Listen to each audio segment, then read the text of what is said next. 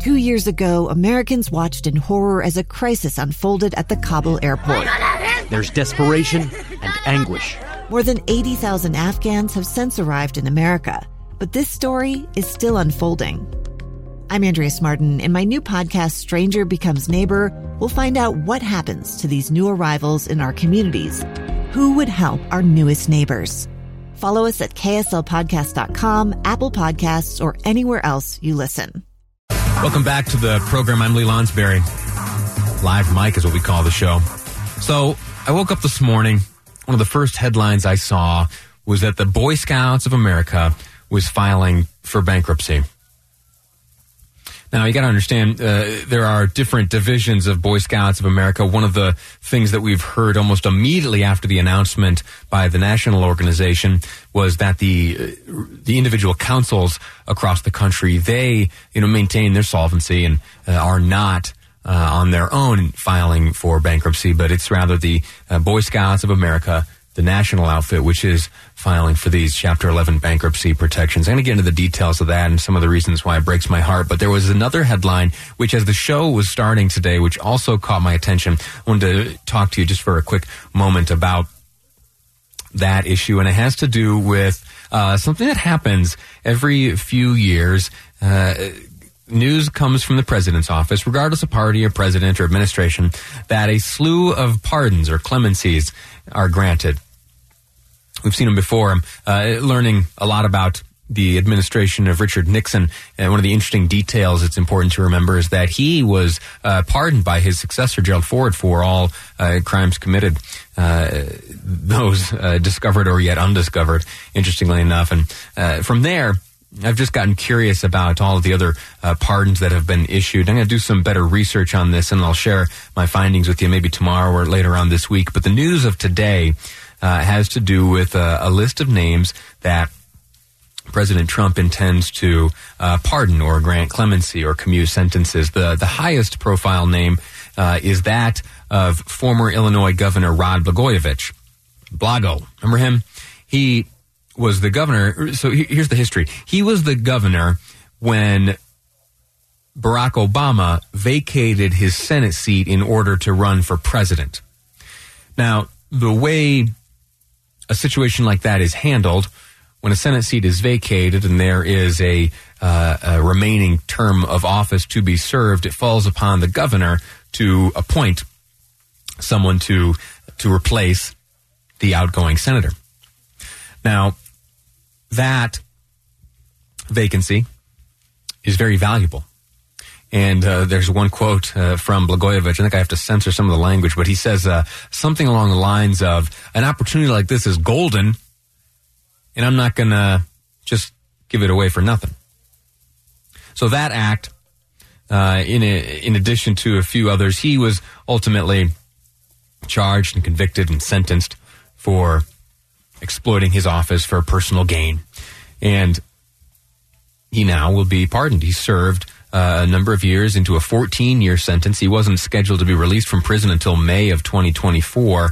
And we haven't seen the official uh, paperwork on this yet. These commutations or pardons are usually handed down very officially and formally, uh, and it has only so far been through an offhanded comment made by the president as he boarded uh, Air Force One that he would be pardoning the, the governor from Illinois. So we'll see how that goes. And I'm going to do this. I'm going to learn more and put together some interesting research on the history of presidential pardons. Uh, and I'll present that to you later on this week. I'm anxious to dig into that myself. You know how I like rabbit holes. Uh, this is a, a perfect rabbit hole uh, for me to, to fall into. Anyway, back to Boy Scouts. The announcement this morning, and I'll pull it up uh, just as they presented it. They sent a letter to uh, leaders, Boy Scout leaders around the country. I want to read to you a portion of that letter. Excuse me, sorry. Uh, I tried to hit the button, guys. I tried to hit the cough button there. Uh, my bad. I tried to keep that one off the air. But we're all family. We're all comfortable. You know, we hear each other's noises from time to time. Uh, please tolerate mine every once in a while. Thank you very much. So here, uh, here's the letter. Sorry. Here's the letter sent this morning by Boy Scouts of America to the scouting leaders across the country. It starts, Dear Scouting Family, today, the National Organization of the Boy Scouts of America, BSA, filed for Chapter 11 bankruptcy to achieve two key objectives equitably compensate victims who were harmed during their time in scouting and continue to carry out scouting's mission for years to come. One of those is a noble reference. The other is a, a, reference to a terrible tragedy which has befallen countless Boy Scouts who have passed through the program.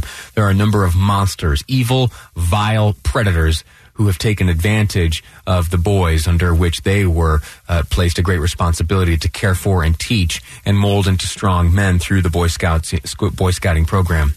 Because of that, those terrible actions and that terrible behavior by so many, uh, the Boy Scouts of America are now on the hook for uh, compensating those victims. As the ultimate stewards of this program, uh, they rightly uh, should be. So you hear that out of Boy Scouts of America. They're entering into this Chapter 11 bankruptcy for two reasons. One, to handle all the compensation they need to pay out to the victims, as well as carrying out Scouting's mission for years to come. So what you hear there is that Scouting may not necessarily be going under.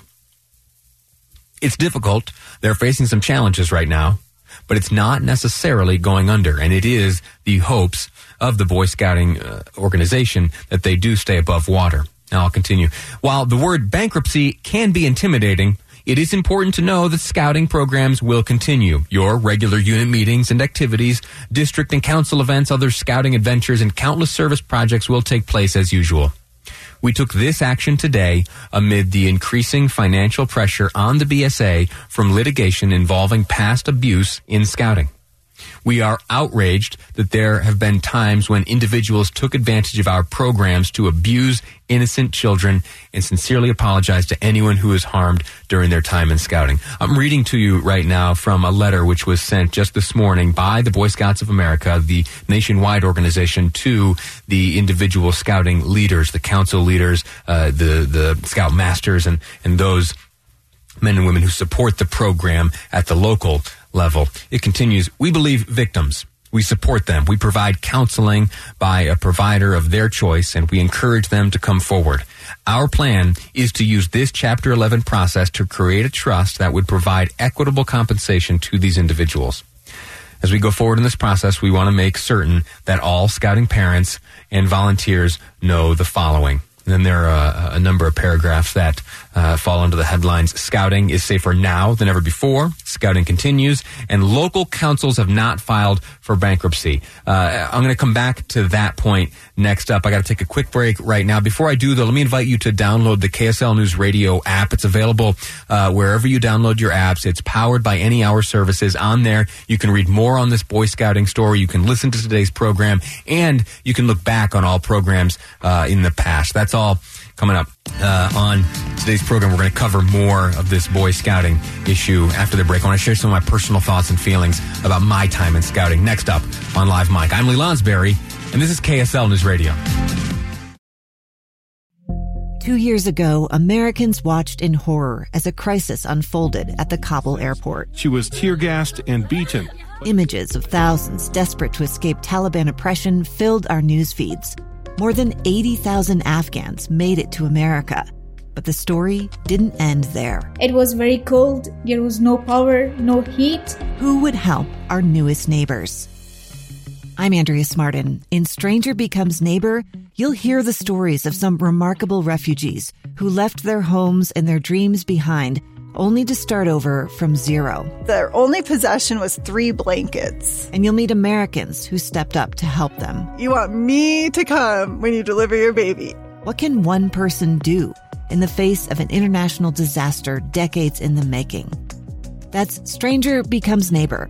Find us at kslpodcast.com. Follow us on Apple Podcasts or anywhere else you listen.